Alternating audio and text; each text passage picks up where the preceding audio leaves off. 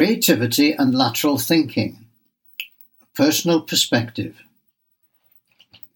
In the memorial event in his honour at the Edward de Bono Institute of the University of Malta, I would like to offer a personal perspective reflecting on his life and his contributions to creativity.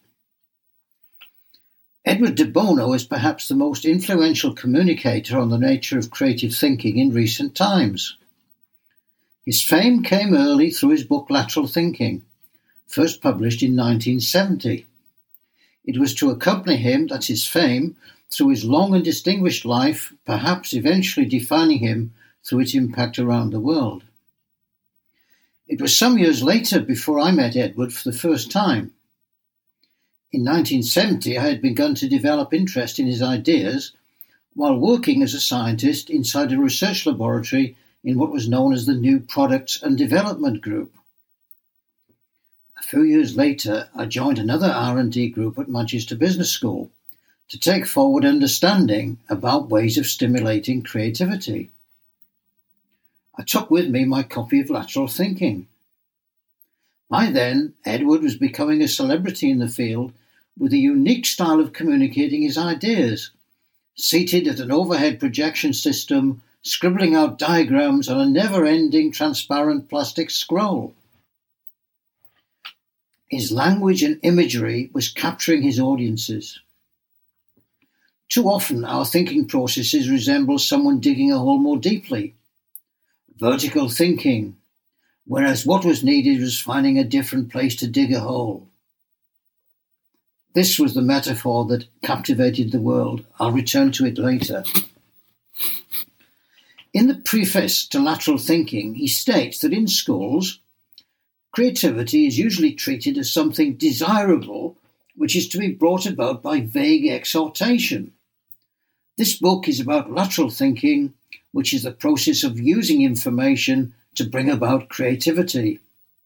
He continues Lateral thinking is closely related to insight, creativity, and humor.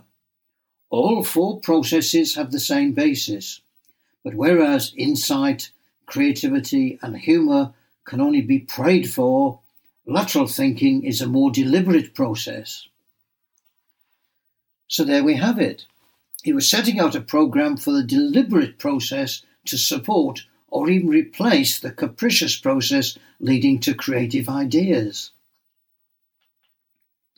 He always presented his thoughts with stunning clarity and impact. Perhaps closest to his core concept for me was the work of Arthur Koestler, himself a celebrity intellectual. In his classic book, The Act of Creation, published a few years earlier in 1964, Koestler brought us the concept of creativity as, wait for it, the bisociation of two mental frames resulting in an aha or eureka moment. Koestler could actually write with clarity and insight, but unlike de Bono, made no effort to reach out beyond an innate audience. De Bono could have justified his own deep understanding of cognitive processing through his medical training. Instead, he provided the basic thinking tools for the layperson to reach new insights ways of digging not deeper but in the right place, not by association of matrices in sight. In time, other widely used expressions dealing with creativity were attributed to De Bono, not always accurately. Thinking outside the box is one example. That has also been attributed to Guilford, another founding father of creativity research, and even to Norman Vincent Peale, author and advocate of the power of positive thinking. But that's another story.